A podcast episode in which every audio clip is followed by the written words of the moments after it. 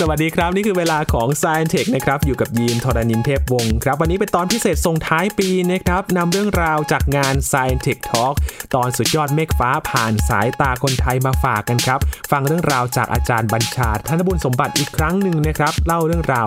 จากท้องฟ้า แล้วก็เมฆแสงสีต่างๆ ด้วยนะครับ ติดตามได้ใน Science Tech วันนี้ครับ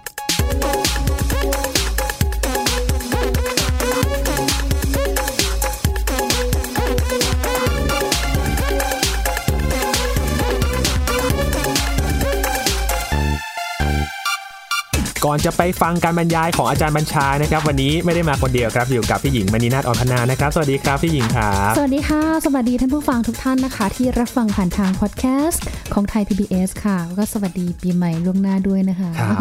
เราอยู่กัน 2 ตอนก็คือวันสิ้นปีแล้วก็ปีใหม่นะครับพี่หญิงค่ะเป็นวันที่เราจะมาเรียนรู้ เรื่องเมฆและท้องฟ้ากันอีกครั้งหนึ่งนะฮะ ค่ะ สวยมาก ๆ เลยนะคะท่านผู้ฟังคะลองจินตนาการตามที่ท่านอาจารย์บัญชานะคะ ได้เล่าเนี่ย เราจะเห็นภาพนะคะ เห็นความสวยงาม เห็นความเพลิดเพลินของก้อนเมฆของครับท้องฟ้าที่มีปรากฏการณ์ต่างๆ ให้เราได้ชมแปลกๆตา แล้วก็ดูสวยงามด้วยครับที่สำคัญคือดูแล้วรู้สึกผ่อนคลายอืมดูไม่พอนะคะ ฟังอาจารย์บัญชาอธิบายบรรยายด้วย ยิ่งได้ความรู้สนุกสนุกๆไปอีกด้วยนะคะครับเดี๋ยวไปฟังกันนะครับ ว่าเป็นยังไงกันบ้าง วันนี้ให้หลับตาฟังแล้วก็ค่ะจินตนาการตามไปพร้อมๆ กับอาจารย์บัญชากันเลยนะครับเฮ้ยอย่าเพิ่งอ๋อหลับหลับหลับเราค่ะตื่นหลับตาฟังกันก่อนหลับตาฟังนะครับก่อนนะคะวันนี้เป็นวันที่พิเศษนะครับในสถานการณ์พิเศษมากๆเลยก่อนอื่นต้องขอบคุณทางไทย PBS นะครับที่เปิดพื้นที่นะครับให้กับประชาชนกลุ่มเล็ก ๆ กลุ่มหนึ่งนะครับที่มีความสนใจร่วมกันในธรรมชาติ โดยเฉพาะเรื่องท้องฟ้า ผ่านมวลเมฆต่างๆนะครับให้ให้มีมีสิทธิ์มีเสียงในการที่จะนำเสนออะไรบางอย่าง สู่สาธารณชนในวงกว้างนะครับชมรมคนรักมวลเมฆเนี่ยเกิดขึ้นมา 10 ปีล้วความจริงครบรอบไปเมื่อเดือนพฤษภาคมที่ผ่านมานะครับแต่พอดีช่วงสถานการณ์โควิดก็ทำให้เราฉลองอะไรไม่ได้เต็มที่ แล้วพอว่ากะว่าปลายปีกำลังจะดีหน่อยเป็นอะไรที่แบบเหมือนกับกฎของเมอร์ฟี่ใช่ไหมครับบอกพอจะทำอะไรไปปั๊บเนี่ยมันก็จะมีอะไรโผล่ขึ้นมาทันที ซึ่งดีเหมือนกันครับเป็นคำท้าทายนะครับ ผมเลยประมวลนะครับประมวลภาพนะครับที่คนไทย เก็บรวบรวมมา 10 กว่าปีนะครับคัดออกมาทำให้เห็นว่าเราเนี่ยไม่แน่นะ อาจจะเป็นหนึ่งในมหาอำนาจของโลกก็ได้นะครับ ทางด้านการมองท้องฟ้าหนึ่งในนะครับ เดี๋ยวจะเข้าพิสูจน์กันว่าเป็นยังไงนะครับ อันนี้ผมคัดเลือกมานะครับอันนี้เป็นความชอบส่วนตัวส่วนหนึ่งไอ้ส่วนหนึ่งคือบางภาพได้รับรางวัลมา อย่างเช่น จากสถาบันวิจัยดาราศาสตร์แห่งชาติก็มีระดับนั้นเลยนะครับ เดี๋ยวเล่าให้ฟังว่าจุดที่น่าสนใจอยู่ไหนนะครับ ดูเมฆ ดูเมฆเป็นยังไงบางคนบอกว่าโอ้โหดูเมฆนี่ชื่อเมฆยาวยังกับไดโนเสาร์จะจำได้ยังไงไม่จำเป็นเลยครับ อันนี้เป็นภาพที่สมาชิกชมรมคนหนึ่งคุณเดย์อยู่ที่อุดรนะครับเดย์เนี่ยเขาทำเขาชอบสามอย่างหนึ่งคือเขาชอบถ่ายภาพสองชอบวิ่งจ็อกกิ้งสามชอบดูเมฆจะเกิดอะไรขึ้นกับคนที่ชอบสามอย่างนี้พร้อมกันเวลาไปวิ่งจ็อกกิ้งเขาก็พกกล้องกล้อง compact ไงแต่สมัยใหม่อาจจะไม่ต้องกันเนอะสมัยใหม่ก็ใช้มือถือธรรมดาเนี่ยแต่ตอนนั้นเป็นกล้อง compact ไงแล้วก็วิ่งไปวิ่งไป เดย์เขาบอกว่าอย่างนี้เขาบอกว่าตอนแรกแดดก็ร้อนๆอยู่ วิ่งไปวิ่งมาแดดมันร่ม เอ๊ะ ถ้าแดดร้อนแล้วมันร่มก็แปลว่าอะไรครับ มีเมฆบัง เขาก็มองท้องฟ้าขณะวิ่งวิ่งไปด้วย ปรากฏว่าเมฆค่อยๆแปลงกาย พวกเรามองเป็นรูปอะไรครับเนี่ย เป็ดใช่ไหมโอ้ยภาพต่อไปครับ อันนี้เป็น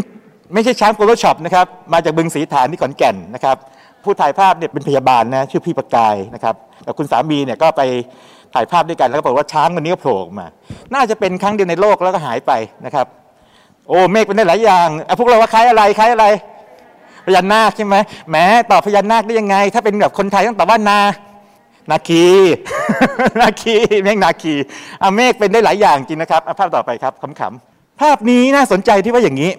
สิ่งเกิดขึ้นคือคุณพคินเนี่ยนะครับเป็นสมาชิกเขาบอกว่าอย่างนี้เขาไปเที่ยวทะเลแล้วเขาก็บอกว่าไอ้เจอหมาบนชายหาดก็ธรรมดาเนาะแต่พอเจอหมาเมฆบนท้องฟ้าเฮ้ยไม่ไม่ธรรมดาสิก็เลยวิ่งไปหามุมที่สามารถเก็บหมาเมฆกับหมาจริงในเฟรมเดียวกันไง แล้วคุณพคินก็มีอารมณ์ขันไงบอกว่าไงเขาบอกว่า ระหว่างวิ่งไปนะ หูตั้งเลยเขาแซวตัวเองเขาแซวตัวเองใครเก็ตมุกนี้จะเข้าใจนะครับนะจริง ๆ เราไม่เข้าสู่วิชาการนะ แต่ว่าเดี๋ยวเดี๋ยวจะเข้าเข้มข้นแล้วต้องดูเมฆต้องดูแบบเล่นๆอย่างนี้ก่อน ในชมรมนี่มีเมฆหัวใจเยอะนะครับผมไปนับดูนี่ประมาณ 30กว่าภาพเก็บเป็นอัลบั้มไว้เลย จริงๆมีมากกว่านั้นแต่ผมเก็บได้แค่นี้ไงอ่ามาถึงเรื่องน่าสนใจบางอย่าง ผมเริ่มชมรมคนรักมวลเมฆจากการที่ต้องการสอนวิทยาศาสตร์เพราะผมเป็นนักวิทยาศาสตร์ไง ผมก็อยากจะบอกว่านี่นะ เมฆแบบนี้เมฆก้อนคิมูลัสแบบนี้แปลงกายเป็นเมฆก้อนใหญ่ๆคิวมูโลนิมบัสที่มันฟ้าผ่าได้อะไรเงี้ยผมก็สอนอย่างนี้ แต่ว่าระหว่างทำๆไปเนี่ยก็มีเพื่อนๆจากหลายพื้นที่ คือเมฆมันอยู่ทุกที่ไงเฉพาะเมืองไทยนี่ก็เหนือใต้กลางอีสานมีหมด ปรากฏว่าอย่างนี้ จริง ๆ เป็นภาพที่ถ่ายที่เชียงใหม่ ตรงอนุอนุสาวรีย์สามกษัตริย์ เคยไปเนาะกลางเมืองเลยเนาะคุณสุธาสินีชัยโชติวัฒน์เนี่ยถ่ายภาพมา แต่สิ่งที่เกิดขึ้นคือพอโพสต์เข้าไปใน Facebook ในกลุ่มชมรมปั๊บเนี่ยเพื่อนผม ชื่อคุณมรกตมูลสารเป็นคนอำเภอทรายมูลอะเดี๋ยวถามก่อนนิดนึงเช็คความรู้หนึ่งอำเภอทรายมูลอยู่จังหวัดอะไรมีใครรู้ไหมทรายมูลยโสธรยโสธรอาจารย์รู้อาจารย์อานนท์พี่อานนท์รู้ยโสธรบอกว่าแถวบ้านหนูเรียกว่าฟ้าลายเห็ดบดเห็ดบดทีนี้ถ้าเราไปถามคนอีสานเนี่ยนะครับบอกให้ออกเสียงแบบฟังแบบเสียงซาวด์แทร็กเนี่ยเสียงก็เป็นแบบนี้ ผมไม่ใช่คนอีสานนะ ผมพูดแล้วต้องเหนือเนี่ยเฮ็ดบดเฮ็ดบดแล้วพูดว่าถ้า คนอีสานแถบบ้านคุณมรกตเนี่ยนะครับ เห็นฟ้าลายเห็ดบดเมื่อไหร่นะครับ ให้เข้าป่าโคก จะเก็บเห็ดได้เออเป็นความเชื่อ มีใครรู้จักเห็ดบดไหมครับ มีใครคนอีสานไหม ผมไปยโสธรปั๊บนี่ วันนั้นไปกับสถาบันวิจัยดาราศาสตร์แห่งชาติคือนั่งดูดาว คุณมรกตมาฉกตัวไปแบบไปกินเห็ดบดกัน พาเข้าพาเข้านั่นเลยตลาดนะฮะ นี่คือความงดงามของมวลเมฆไงมีเพื่อนอยู่ทุกที่เลยนะครับ แล้วไปกินแกงเลยเห็ดบด แต่จุดน่าสนใจคืออย่างนี้ครับ ไอเห็ดบดนี่ คนภาคกลางไม่รู้มีชื่อเรียกป่ะนะ แต่คนภาคเหนือมี มีใครคนเหนือไหมครับ ห้องนี้ จังหวัดอะไรครับลำพูนเรียกเห็ดอะไร yes ต้องปรบมือให้หน่อยเห็ดลมเห็ดลม คนเหนือมีสำนวนเกี่ยวกับเห็ดลมด้วย นั่นคือ ขายเห็ดลมแปลว่า แปลว่าโม้ไปเรื่อยๆค่ะใช่ อันนี้เป็นความรู้ ไปขายเห็ดลม แปลว่าไปโม้ไปเรื่อยลมปากไง ดังนั้นเนี่ยถ้าเราเจอคนเหนือนะครับบอกว่าไปขายเห็ดลมกันอยู่เหรออะไรเงี้ยก็โม้อยู่เปล่านะเจออย่างนั้นจริง ความรู้พวกนี้อยู่ในชมรมหมดเลยนะครับ แล้วเวลาไปผมไปไหนผมก็จะเล่าเกิดอะไรขึ้น ผมไปทางใต้ ผมจำได้แม่นมากเรื่องนี้ จังหวัดสงขลา หลังจากบรรยายฟ้าลายเห็ดบดให้กับคนใต้ฟังปั๊บทุกคนก็อ๋อโอเคเห็ดบดเนาะอ่าเข้าป่าเก็บเห็ดได้เนาะอ่าโอเค คนคนเหนือเห็ดลมเนาะปรากฏว่าอย่างนี้ คนใต้ไม่แน่ใจว่าตอนนั้นขี้อายป่ะนะแต่พอตอนที่ทานกาแฟกันเนี่ยนะครับ ผมก็ไปนั่งด้วย ผมก็นั่งกินเค้กเลย มีครูอยู่สี่ห้าท่านจำได้แม่นเลย อาจารย์ไอเห็ดบดเห็ดบดเห็ดบดเนี่ย เราก็มีชื่อเรียกด้วย ห้องนี้มีใครคนใต้ไหมไม่มีเหรอไม่มีเหรอเออห้องนี้คนภาคกลางเหรอมีคนเหนือคนหนึ่งนะ เสียงที่ผมได้ยินคืออะไรรู้ไหมครับ เขาบอกว่าเขาเรียกแก๊สฝ่า ผมก็อะไรนะครับ แก๊สฝ่าแก๊สฝ่าอะไร อาจารย์คนใต้ท่านหนึ่งก็เลยแปลเป็นภาษาไทยกลางให้ฟังว่า อันแก๊สฝ่านั้นคือเกล็ดฟ้า เกล็ด ฟ้า ฟ้าเป็นเกล็ดเกล็ดอ่านะครับ ฟ้าเป็นเกล็ดเกล็ดทีนี้สิ่งที่เกิดขึ้นคือมันน่าสนใจตรงนี้ มีสองเรื่องเล่า เรื่องเล่าที่หนึ่งเด็กผู้ชายเด็กใต้เนี่ยนะครับเอาจริงแทนนี่จริงต้องลูกหลานใต้เหมือนกันไหมอาจจะได้ยินเรื่องนี้ก่อนไม่รู้นะเขาบอกงี้เด็กคนไหนผู้ชายนะอายุสักสิบขวบนะซนๆเนี่ยนะครับ เวลาไปไปตัดผมอะนะโดนปัตเตอร์เลียนใช่ไหมตัดผมแล้วนั่งไม่นิ่งไงนั่งไม่นิ่งสิ่งเกิดขึ้นคือหัวก็จะเป็นอย่างเงี้ยทรงผมเป็นอย่างเงี้ย คนใต้ผู้ใหญ่ก็จะบอกว่านี่ไอหัวแก๊สฟ้านั่นนั่นเรื่องที่หนึ่งเรื่องที่หนึ่งเออก็โอ้ผมก็จำไปผมก็ไปเล่าปรากฏว่าพอเล่าเรื่องนี้ไปเขาบอกว่าจริง ๆ แล้วมีเรื่องหนึ่งนะอาจารย์บอกฮะเรื่องอะไรเมฆเกล็ดเกล็ดฟ้าหรือแก๊สฟ้าเนี่ยมีชื่อหนึ่งในภาษาใต้ เรียกเมฆเกล็ดปลา เออ อันนี้น่าสนใจในแง่วัฒนธรรมนะครับมีมีหลายคำเมฆเกล็ดปลาเกิดอะไรขึ้นเขาบอกว่าอย่างนี้ คนใต้บอกว่าแถบนั้นนะแถบทางแถวปัตตานี อาจจะลงใต้สงขลาไปนิดหนึ่งบอกว่า หนุ่มสาวที่รักกัน แต่พ่อแม่สองฝ่ายเนี่ยไม่เห็นดีเห็นงามด้วยทั้งคู่ ก็แบบแบบอึดอัดเนอะแต่เมื่อไหร่ก็ตาม เมฆเกล็ดปลาเต็มฟ้า ก็จะหอบผ้าหอบผ่อนหนีตามกันไป อันนั้นเป็นภูมิปัญญาอย่างทางทางใต้นะขำๆนะครับ ผมก็เลยแซวต่อแบบนี้บอกว่า โอ้ไปหอบตามกันไปไปเก็บเห็ดบดปะที่ศาลอันนี้พูดเล่นนะพูดเล่น เอาละมามาวิทยาศาสตร์บ้าง อันนี้พวกเรารู้เลยเรียกว่าอะไรนะครับ หมวกเมฆหมวกเมฆหมวกเมฆนี่คือเมฆที่อยู่บนเมฆก้อนๆใหญ่ๆเนาะแต่ว่าเรารู้ชื่อมันเฉยๆเนี่ยไม่พอหรอกความหมายมันคือว่าเมฆก้อนกำลังโตขึ้นในแนวดิ่งอวบขึ้นในแนวดิ่ง เวลาเราพูดว่าเมฆคิวมูลัสเอางี้ผมผมขออนุญาตสอนพื้นฐานเล็กๆนิดนึงนะเผื่อเกิดเราไม่นึกอะไร พวกเราลองลองจินตนาการว่าข้างหน้ากันอากาศเราเป็นกระดาษนะครับแล้วใช้มือเราเป็นปากกาสิลองเขียนรูปเมฆสิครับลองเขียนอะไรตอนเนี้ยเราเราเขียนยังไงเมฆเราเขียนอย่างนี้ใช่ไหมส่วนใหญ่ใช่ไหม มีใครเขียนเมฆแบบนี้ไหมสี่เหลี่ยม ไม่มีมีใครเขียนเมฆ cirrus ไหมไม่มีมีใครเขียนเมฆ stratus ไหมแทบไม่มีทั้งทั้งๆที่จริงๆก็เป็นเมฆใช่ไหมมีใครเขียนเมฆ cumulonimbus ไหมไม่มีส่วนใหญ่เขียนแบบนี้ใช่ไหมภาพจำที่แบบนี้ทำไมรู้ไหมครับ ฟังดีนะครับ อันนี้น่าสนใจมากครูไม่สอนนะ แต่ผมไปค้นพบว่าอย่างนี้ เวลาเราเขียนเมฆคิวมูลัสแบบนี้นะครับดูนะ แล้วก็หนึ่งตุ่มใช่ไหมคล้ายๆกระหล่ำดอกนะสองสามตุ่ม แต่ละตุ่มแสดงว่าเมฆกำลังโตขึ้นในแนวนั้นไง เวลาเวลามันมีหนึ่งตุ่มตรงนี้นะครับ ตุ่มมันโตอย่างนี้โตอย่างนี้ เมฆคิวมูลัสมีตุ่มด้านบน เพราะว่ามันมีศักยภาพในการอวบขึ้นในแนวดิ่งไง นั่นคือคิวมูลัสไง แล้วสิ่งนี้คือสิ่งที่ครูไทยควรสอนเด็กๆตั้งแต่เด็กๆ stratus เป็นไง มีใครอยากจับเมฆ stratus มีคำถามที่ช่องนี้ รู้จักเมฆ stratus ไหมอะหมอกหมอกรู้จักหมอกเนาะ เมฆ stratus คือหมอกที่บนฟ้า ถ้าอยากจับเมฆ stratus ครับง่ายมากเดินไปหาตู้เย็นเปิดช่อง freezer เวลามีไอออกมา นั่นนะเมฆ stratus นะครับเมฆ stratus จะเห็นว่าไม่เป็นตุ่มๆ เพราะว่ามันค่อนข้างมีเสถียรภาพ มันไม่โตในแนวดิ่ง นี่คือสิ่งที่จริงวงการศึกษาไทยคนสอนพื้นฐานว่าอย่าไปท่องจำชื่อเมฆให้เข้าใจว่า cumulus คือเมฆที่มันอวบในแนวดิ่งได้ stratus คือเมฆที่ไม่อวบแต่ฉันจะแนวแนวนอน ผมจะจบการเลคเชอร์แค่นี้เพราะว่าอยากจะพาไปสู่ไฮไลท์แต่จะบอกว่าบางเรื่องเนี่ยถ้าเราเข้าใจปั๊บเนี่ยเราจะโอ้โห มันง่ายนี่หว่านะครับ มันไม่ได้ยากเนี่ยนะหมวกเมฆแล้วก็หมวกเมฆสีรุ้งมีใครเคยเห็นบ้าง มีต้องมีต้องมีมักเกิดตอนช่วงกี่โมง เช้าเย็นเช้าเย็น เช้าหรือเย็น เย็นเย็น คนดูเมฆบ่อยจะรู้มักเกิดตอนเย็น ฝั่งดวงอาทิตย์ตก ต้องมีเมฆก้อนใหญ่บางดวงอาทิตย์ใช่ไหมแล้วบนบนก้อนก้อนใหญ่ถ้ามีเมฆมีเมฆหมวกเมฆอยู่ก็เป็นเมฆสีรุ้งน้องไว้ภาพนี้ได้รับรางวัลจากสถาบันวิจัยดาราศาสตร์ชาติด้วยนะ อยู่ที่สุวรรณภูมิ ถ่ายภาพเก่งไงซูมเต็มที่สุดกำลังเลย เพื่อจะเก็บรายละเอียดของสีรุ้งในในหมวกเมฆเป็นหนึ่งในตัวอย่างนะครับ พบว่าหมวกเมฆสีรุ้งไม่ได้มีแค่ชั้นเดียวนะมีกี่ชั้นเนี่ยสามสามประมาณของต่างประเทศเลยนะครับนะแล้วก็สีรุ้งเนี่ยบางทีเกิดเป็นริ้วๆได้ด้วยนะภาพต่อไปครับ นี่คือเมฆสีรุ้งที่อลังการที่สุดเท่าที่เคยเกิดในกรุงเทพจนถึงวันนี้ วันนั้นนี่เป็นวันที่ผมแบบแหมผมจำได้แม่นมาก เป็นวันผมไม่สบาย เป็นนิ้วปวดท้อง นอนพะงาบพะงาบอยู่ ไม่มีนักข่าวโทรมาถามปรากฏว่าคนถ่ายได้กันเต็มบ้านเต็มเมือง แล้วผมก็ตื่นขึ้นมาปั๊บเนี่ยความปวดหายเลย เอาไปเดินถ่ายภาพบ้างนะครับ แล้วกลับมาปวดต่อ แต่ว่าเกิดอะไรขึ้นสีรุ้งนี่อลังการมากนะครับ เป็นข่าวเลยนะครับนะใหญ่มากแล้วก็ข้างบนเนี่ยจริงๆไม่เรียกหมวกเมฆนะครับเขาเรียกเป็นเป็นเมฆพวก cirrostratus ทีนี้ภาพนี้จะให้ภาพกว้างว่าใหญ่แค่ไหนนะครับลองซูมไปดูนิดนึงไหม จะเห็นว่าตรงแถบที่เป็นสีรุ้งๆเนี่ยนะครับเป็นเป็นลอนๆด้วยเนาะลอนๆพวกนี้เนี่ยนะครับเมื่อไหร่ก็ตามเราเห็นเมฆเป็นลอนๆแบบนี้เขาเรียก undulatus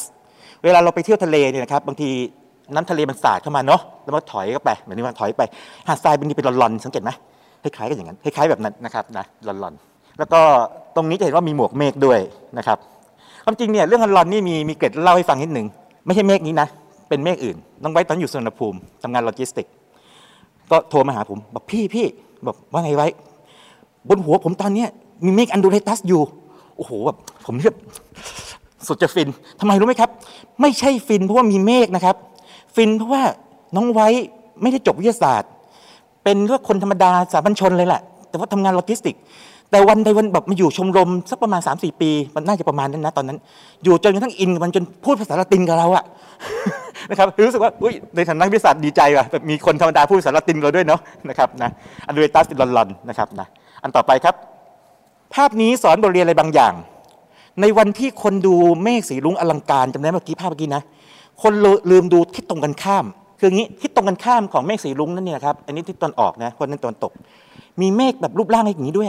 เหมือนกับสัตว์ประหลาดในสมัยก่อนเลยเนาะทีนี้ถ้าเราซูมตรงนี้นะครับ ดูนี้เราซูมบริเวณนี้อ่าตอบหน่อยสิครับ ชมรมคนรักมวลเมฆเรียกว่าอะไรเอ่ยตรงตุ่มๆนั่นแมมมาแมมมา แมมมานี่ถ้าถามคนทั่วไปก็จะบอกหลายอย่าง คือถ้าถามคนคนจำนวนหนึ่งบอกว่าอาจจะแค่หินเงาหินย้อยแบบเนาะอะไรอย่างนี้นะแต่ฝรั่งมันตาทะลึ่งเนาะมองเป็นเต้านมวัวนะครับถือว่าแมมมาไงแมมมาเนี่ยนะครับแมมมาคือคำเดียวกับแมมมอลที่แปลว่าสัตว์เลี้ยงด้วยนม เป็นคำเดียวคำว่ามัมมัมขอนมหน่อย เป็นคำเดียวคำว่ามามา ก็คือแม่ แม่ หนูขอนมหน่อยคำเดียวกันนะครับแมมมา นะบางทีชอบเรียกแมมมาตัส แต่ว่าแมมมาตัสนี่ไม่ใช่คำเป็นทางการนะแมมมาตัสเป็นชื่อเรียกแบบสามัญของคนทั่วไปนะครับ ภาพนี้คุณจรุพรนะครับ ซึ่งเป็นหนึ่งในคนที่ถ่ายภาพเก่งมากๆนะครับเล่าให้ฟังว่าอย่างนี้ จริง ๆ ก่อนที่จะได้ภาพนี้มันมีเมฆสีรุ้งอลังการมากกว่าหนึ่งแล้วคุณจรุพรเป็นคนถ่ายภาพเก่งไงคนอื่นถ่ายได้เต็มไปหมดเลย คุณจรุพรมีแค่กล้องธรรมดามือถืออหรืออะไรเงี้ยเจ็บใจเขาเขาบอกว่าอย่างนี้บอกว่าต่อไปนี้จะพกกล้องใหญ่ทุกวัน เพราะว่าทำไมคนอื่นแบบถ่ายภาพสวยๆแบบนี้ แล้ววันหนึ่งก็ สำเร็จผล เกิดปรากฏการณ์หมวกเมฆสีรุ้งเนาะโอดูก็รู้ที่นี่พุทธมณฑลใช่ไหมครับนะมีเงาเมฆเนาะเงาเมฆรังสีคิปัสซิล่าแบบศาสตร์เหมือนฉากในละครเลยอะแล้วก็ภาพนี้ลงเสือคดีเลยนะครับนะเพราะฉะนั้นสำหรับคนรักมวลเมฆนี่มีบทเรียนบางอย่างแง่หน้ามองท้องฟ้าตลอดเวลาเนาะนะครับนะแล้วจะได้อะไรดี โอ้ภาพนี้พี่ไพศาลช่วงฉ่ำนะครับ ตอนนี้อยู่ที่ขอนแก่น ก็ถ่ายภาพเก่งมาก แล้วผมก็เลยคัดเลือกภาพนี้มา เส้นนี้ ที่เป็นปกติเนี่ยจะเป็นเส้นสีขาวบนท้องฟ้าพวกเราเคยเห็นเนาะใช่ไหมขาวบนท้องฟ้า คนจำนวนหนึ่ง ผมเองด้วย เคยเข้าใจผิด คิดว่าเป็นอะไรรู้ไหมมีเครื่องบินแล้วก็มีอะไรควันจริง ๆ มันมีส่วนถูก เพราะควันมันทำให้เกิดไอ้สิ่งนี้ขึ้นมา จริง ๆ มันคือเมฆควันเนี่ยมันทำหน้าที่เป็นแค่แกนนำอะไปบอกเรียกไอ้น้ำเธอมาเกาะฉันหน่อยพอมาเกาะปั๊บเนี่ยนะครับสิ่งเกิดขึ้นคือ เครื่องบินมันบินที่ความสูงประมาณ 10 กิโลเมตรโดยประมาณ อุณหภูมิติดลบ น้ำมันจะไม่กลายเป็นหยดน้ำสิมันกลายเป็นของแข็งเป็นเป็นน้ำแข็งเลย สิ่งที่เราเห็นจริง ๆ คือผลึกน้ำแข็งเนี่ยนะครับทีนี้ปกติแล้วเนี่ยถ้าแสงต้องในมุมธรรมดาธรรมดานี่นะครับมันก็จะสะท้อนออกมา เป็นสีขาว สังเกตไหม contrail เขาเรียก contrail นะครับสีขาว ถ้าตอนเย็นๆสีส้ม ก็ไม่แปลกใจเนาะแสงอาทิตย์สีส้มนี่เนาะแต่ในบางสภาวะนะครับ contrail เนี่ยมันเกิดเขาเรียกว่าการเลี้ยวเบนในทางฟิสิกส์เรียกงั้นสีรุ้งเลยเรียก contrail สีรุ้งสวยเนาะ นะครับ ตอนนี้ก็ถ่ายกันได้มากขึ้นนะไม่ใช่คุณไปสารคนเดียวนะครับแต่ผมคัดภาพนี้มาเพราะชัดดีนะครับภาพนี้ดูเหมือนธรรมดาแต่จริงๆถ้าเราคิดมันจะไม่ธรรมดาสิดูนี่สิเมฆส่วนใหญ่สีอะไรเนี่ยขาวจั๊วเลย แต่ทำไมอันนี้มันเทาแบบโดเดอยู่ตรงกลางอย่างนั้นน่ะแปลกไหมแปลกสิคือปกติอย่างนี้นะครับถ้าเรามีเมฆก้อนหนึ่งนะหรือสองก้อนเนี่ยแล้วมีแสงลงมาเนี่ยเราก็รู้ว่าตรงข้างบนเนี่ยโดนแสงในสีขาวเนาะข้างล่างไม่โดนแสงก็สีเทา มันมุมไงมุมอับไง อันนี้เรารู้ว่าเป็นมุมเรื่องมุมแสง แต่อันนี้ไม่ใช่มุมแสงแน่ๆเลย มันต้องมีอะไรบางอย่างที่แตกต่างกัน ผมใบให้ดีกว่า เมฆไอ้ที่ดำๆเทาๆกับขาวๆเนี่ยขนาดของหยดน้ำในเมฆเนี่ยต่างกัน พวกเราว่าอันไหนใหญ่ไหนเล็ก เอางี้ พวกเราว่าระหว่างเมฆขาวๆกับเมฆดำๆเทาๆพวกนี้อันไหนน่าจะหยดน้ำใหญ่กว่า ขนาดเฉลี่ย ใครใครว่าขาวใครว่าขาวผิดถูกไม่เป็นไร ใครว่าดำ เย้ดูแม่เก่งดูแม่เก่งถูก พวกเราเดายังไงครับเออหนูถูกเราถูกด้วยพวกเราเดายังไงครับ หรือว่าทายกันรู้รู้เมฆฝนเมฆฝนเมฆฝนมักจะสีอะไร สีตเทาๆดำๆใช่ไหมแล้วการที่เป็นฝนได้ก็แสดงว่าหยดน้ำต้องทำไมต้องใหญ่ เพราะว่าถ้าหยดน้ำเล็กๆมันก็ตกมาถูกหอกไปใหม่ ถ้าหยดน้ำใหญ่ก็ตกปุ๊บมา โดยสรุปคืออย่างนี้ ด้วยการเรียกว่าใช้คำว่าเซนก็ได้พอได้เหมือนกัน เราบอกได้เลยว่าขนาดของหยดน้ำไม่คือน้ำไงหยดน้ำในเทาๆเนี่ยนะครับ ใหญ่กว่าพวกนี้แน่ๆ แล้วเรื่องนี้ไม่ใช่เรื่องธรรมดานะครับ มีชื่อเรียกทางวิทยาศาสตร์ด้วย เรียกว่าปราการทูมี แล้วก็ศึกษากันเป็นงานวิจัยเลยนะ พวกเราสังเกตไหมอย่างนี้ เวลาไปเที่ยวทะเลนะครับ ชายหาดเนี่ย บางชายหาดก็ทรายก็อย่างนั้นงั้นแหละไม่ค่อยสวย แต่บางชายหาดที่ทรายนี่โอ้ขาวแบบสวยเลย พวกเราว่าไอ้พวกชายหาดที่มันเป็นเรียกหาดทรายแก้วสวยๆอะ ทรายละเอียดหรือทรายหยาบ ละเอียด ดูดีนะครับ เรามีทรายเป็นเหมือนกัน ถ้าอันหนึงเม็ดหยาบๆเม็ดใหญ่อันหนึงเม็ดเล็กๆละเอียดนี่นะครับเวลาต้องแสงอาทิตย์นะครับ พวกทรายละเอียดเนี่ยจะขาวกว่า อันนี้เป็นตัวอย่างที่ชัดเจนมากนะครับปรากฏการณ์ทูมีโอ้ภาพนี้พี่นารีสุวรรณนะครับจริงๆ คือดรนารีรัตน์สุวรรณวารีพวกเราสังเกตอะไรบางอย่างไหมผมจำชื่อได้เกือบหมดเลย แปลกใจปะเกือบหมดนะครับ อาจจะไม่หมดแต่เกือบหมด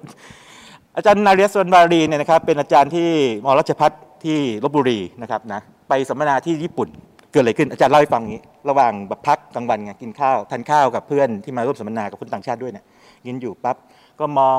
ภูเขาไฟฟูจิไปมองสักแป๊บหนึ่งเฮ้ยหมวกสวย cap cloud หรือ cap cloud สวย ทิ้งทิ้งช้อนทิ้งส้อมหมด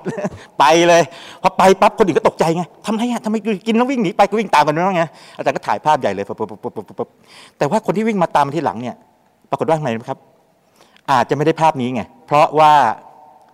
มันเปลี่ยนแปลงไปแล้วนะครับนะเพราะฉะนั้นคนดูเมฆนี่บางครั้งต้องปืนไวพอสมควรนะนะครับนะอันมวกนี้เท่ด้วยนะครับ เพราะว่าปกติเวลาเราเห็นเขาเรียกแคปคลาวเนี่ยบนยอดภูเขาไฟฟูจิหรือที่อื่นด้วยนะครับ มันมักจะสมมาตรมักจะนะครับ แต่อันนี้แบบดูมันเท่ไงไปข้างหนึ่งนะครับนะอันนี้ไม่ให้เลือกเพราะเป็นภาพผมเองเป็นภาพผมเอง วันนั้นนี่ เกิดอาการอย่างนี้แหมไม่รู้เล่าเรื่องนี้ไปลูกสาวจะจะงอนเปล่าทะเลาะกับลูกสาวด้วยเหตุบางอย่าง ยึดมือถือเข้ามา ด้วยเหตุอะไรจำไม่ได้นะแต่ว่าเป็นเรื่องไร้สาระ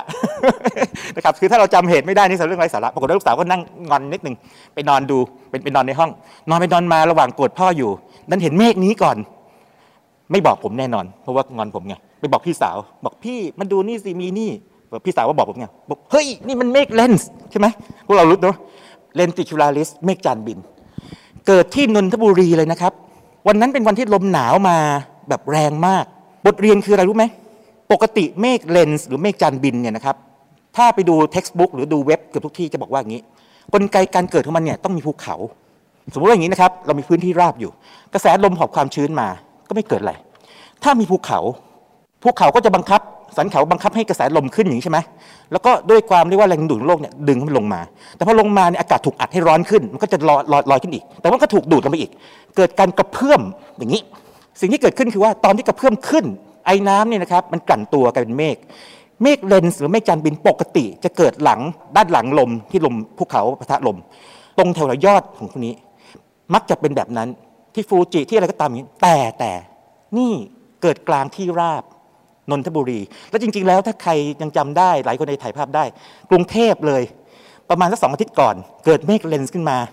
เต็มฟ้าเลยนะครับนะเราไปดูในในชมรมก็ได้นะมีนะครับนะเราเลยมีบทเรียนอย่างหนึ่งตอนนั้นผมเลยไปค้นดูปรากฏว่าฝรั่งเคยเจอเมฆเลนส์ปกติก็เรียกปกติไป แต่เมฆเลนส์ที่เกิดขึ้นในที่ราบเรียกว่า flat terrain lenticularis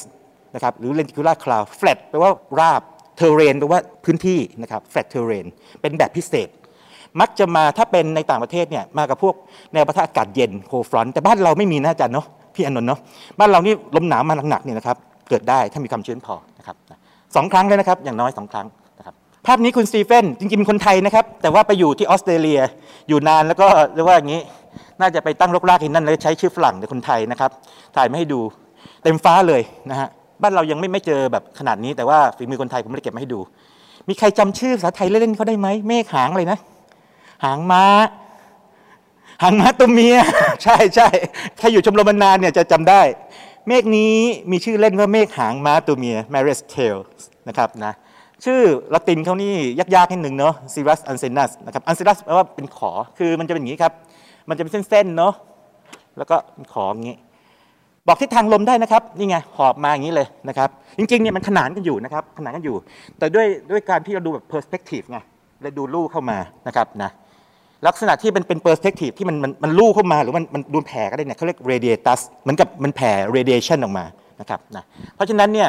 ตัวนี้ถ้าเกิดว่าจะเรียกให้เต็มรูปแบบเนี่ยต้องเรียกว่า cirrus ancinus radiatus ทีนี้พอผมพูดอย่างนี้ปั๊บเนี่ยในชมรมมันจะตกใจไงทำไมชื่อมันกันไดโนเสาร์ยาวจังเลย แต่พอเราเข้าใจเนี่ยโอ้มันคือเมฆซีรัสเป็นเมฆน้ำแข็งอยู่สูง แล้วก็มันเป็นเส้นๆแล้วก็หางงอๆเรียกอันเซนัสแล้วนี่จะมันแผ่ออกมาเรียกว่า radiatus นะครับนะนั่นคือวิธีเรียกชื่อเมฆเป็นตัวอย่างนะครับ อ่าตัวนี้เรียกว่าอะไรเอ่ยเพื่อนชมรม ถ้าเป็นเส้นขาวขาวบนฟ้าตรงนี้เส้นขาวบนฟ้าสีฟ้าเรียก contrail อันนี้เรียกว่าอะไรนะ this this trail เกิดยังไงครับเกิดไง มีเมฆอยู่เนาะเครื่องบินบินฝ่าไปเมฆสลายไปนะครับเป็นแบบอย่างง่ายมันสลายไปไง มันเหมือนยังไงรู้ไหมคือถ้าปกติมันก็เหมือนเหมือนกับเราเอาอะไรลากไปเป็นกรีดไปใช่ไหมกรีดเป็นฟ้าไอ้นี่มันเหมือนกับเป็นเงี้ยเรียกว่า linear footprint this trail อยู่ในเว็บนาซานะครับ บอกไว้ก่อนเลย ไม่อยู่ใน textbook เลยนะ ผมไปค้นดูเฮ้ยมันมันอะไรวะเนี่ยของของเพชรภาพของเพชรเนี่ยคนจัดงานคนหนึ่งเนี่ยบอกมันแปลกๆนี่มันจุดๆนี้ปรากฏว่านาซาลงเป็นภาพเด่นประจำวันของเขาบอกว่าเขาเรียก linear footprint this trail อะไรอย่างนี้ เออแปลกดีเหมือนกัน ผมยังไม่ได้ไปค้นกลไกลึกว่ามันเกิดยังไงนะครับ แต่ว่าสิ่งที่ต้องการจะบอกคือว่าคนไทยมีความสังเกตพอที่จะจับอะไรบางอย่างท้องฟ้าได้ ขอเสนอให้กับเรียกว่าถ้าเป็นนักวิชาการที่ทำงานด้านนี้นะหรือสนใจนะนักวิทยาอะไรก็ตามเนี่ยมาศึกษา ข้อมูลจากในชมรมออกไป บางทีท่านอาจจะได้งานวิจัยสนุกๆออกไปนะครับนะชมรมช่วยหาข้อมูลให้นะครับนะภาพต่อไปครับ อันนี้อยู่ที่บุรีรัมย์นี่ภาพนี้ผมถ่ายเอง ตอนนั้นขับรถไปเรียกว่าทำงานที่บุรีรัมย์แล้วก็พาลูกเที่ยวด้วย เส้นนี้คือเครื่องบินบินผ่าเมฆเหมือนกัน แต่คราวนี้มันไม่ใช่อย่างนั้นนะสิความชื้นยังหลงเหลืออยู่นะครับ หยดน้ำในนั้นเนี่ยนะครับกลายเป็นปลือกน้ำแข็งลงมาคนยิงพูดแบบนี้ไปเป็นวิทยาศาสตร์จังเลย เอางี้ดีกว่า ห้องนี้มีใครเคยกินเบียร์วุ้นบ้าง ต้องมีเขาเอาเอาคนไหนไม่ชอบเบียร์วุ้นใครชอบกินโคกวุ้นบ้างโคกวุ้น มีมี มันเกี่ยวกับโคกวุ้นเบียร์วุ้น เบียร์วุ้นทำยังไงอะแทนไทยเคยกินไหมไม่เคยกินแต่รู้ว่าทำไงนะไม่รู้เหรอเออเอางี้ใครอย่างน้อยแบบไม่ต้องรู้จริงๆเป๊ะๆหรือว่าทำที่บ้านทำขายได้ยกมือนิดนึงทำไงครับทำไง จริงๆไม่ได้ขายนะครับเป็นผู้ซื้อ เป็นผู้ซื้อคือคือก็จะมีจะมีร้านหนึ่งที่เขาแช่เบียร์มีตู้แช่เบียร์วุ้นนะครับคือเขาบอกว่าต้องแช่เย็นมากกว่าปกตินิดนึงแต่ผมจำองศาไม่ได้คงติดลบอะฮะทีนี้เวลาเวลาเอาออกมามันก็ยังเป็นของเหลวอยู่นะครับ ในขวดทีนี้เนี่ยเขาจะใช้เทคนิคของเขาคือเขาจะกระแทกที่โต๊ะโต๊ะที่มีผ้าอยู่นี่ยกระแทกนิดหนึ่งนิดเดียวเองครับ หลังจากนั้นมันกลายเป็นเป็นผลึกขึ้นมาเลยแล้วก็มีแรงดันออกมาด้วย เราถูกสอนตั้งแต่เด็กว่าน้ำเนี่ยนะครับ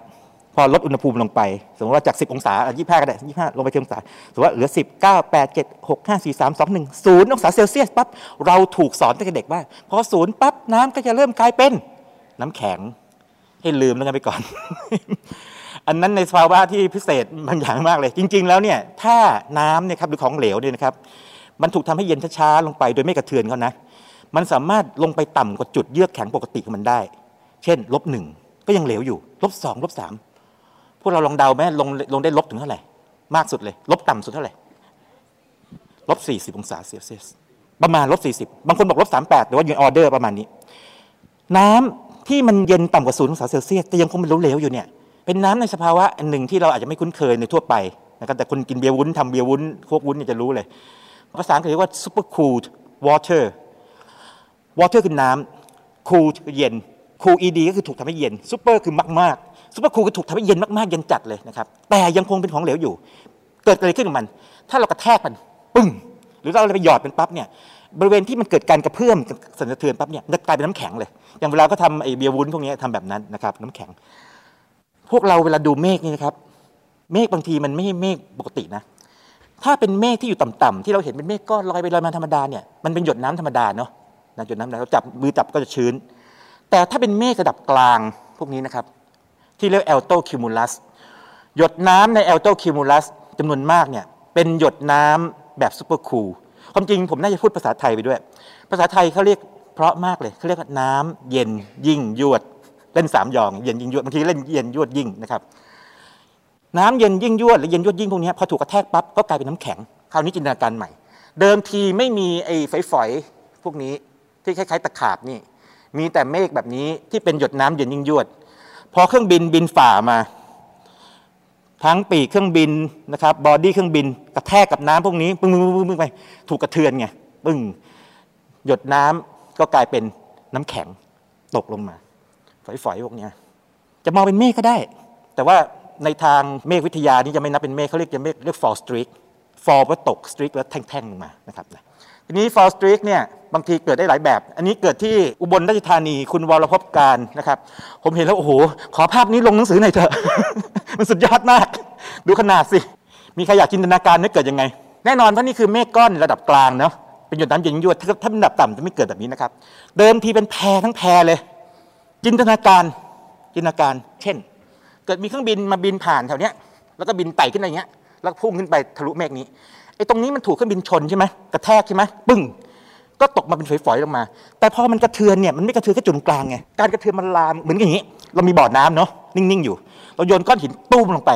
ไอ้ตรงจุดกระแทกมันก็กระเพื่อมใช่ไหมแต่ว่าวงคลื่นมันทำไมด้วย ขยายไปด้วย จินตนาการว่าอย่างนี้นะครับ ตรงนี้เกิดการเปลี่ยนแปลงก่อนก่อหวอดก่อน แล้วก็ค่อยลามออกไปแล้วพวก fall streak พวกนี้ตกลงมา วงไปใหญ่ขนาดนั้นวงไปเรื่อยๆจนจบ นั่นคือกำเนิดของเขาเรียกว่า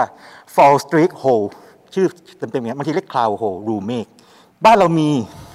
มองท้องฟ้าบ่อยก็มีนะครับ อันนี้ที่จังหวัดแพร่ วันนั้นผมจำได้แม่นฉากนี้ ไปงานแต่งงานของเรียกว่าญาติๆนะครับ ที่จังหวัดแพร่ บอกเสร็จงานปั๊บก็ไม่ทำอะไรดูเมฆเลย ดูเมฆเห็นปั๊บโอ้โห ถ่ายภาพใหญ่เลยนะครับ fall streak คือน้ำแข็งนะครับแต่ว่าอันนี้จะต่างไปนิดนึง อันนี้เป็นเมฆก้อนระดับสูง zero cumulus ก็ไปหยุดน้ำเย็นยิ่งยวดเหมือนกันนะครับคุณสกอตคนไทยเนาะไปอยู่ที่อเมริกา มีภาพสวยให้เราเต็มเลยมีใครเป็นแฟนคุณสกอตบ้างไหมเนี่ยตามภาพเนาะทุกภาพที่ส่งมานี่ต้องสวยหมดคือคัดมาแล้วไง ระดับต้องผมต้องพูดอย่างนี้ ระดับลง National Geographic ได้นั้นเลย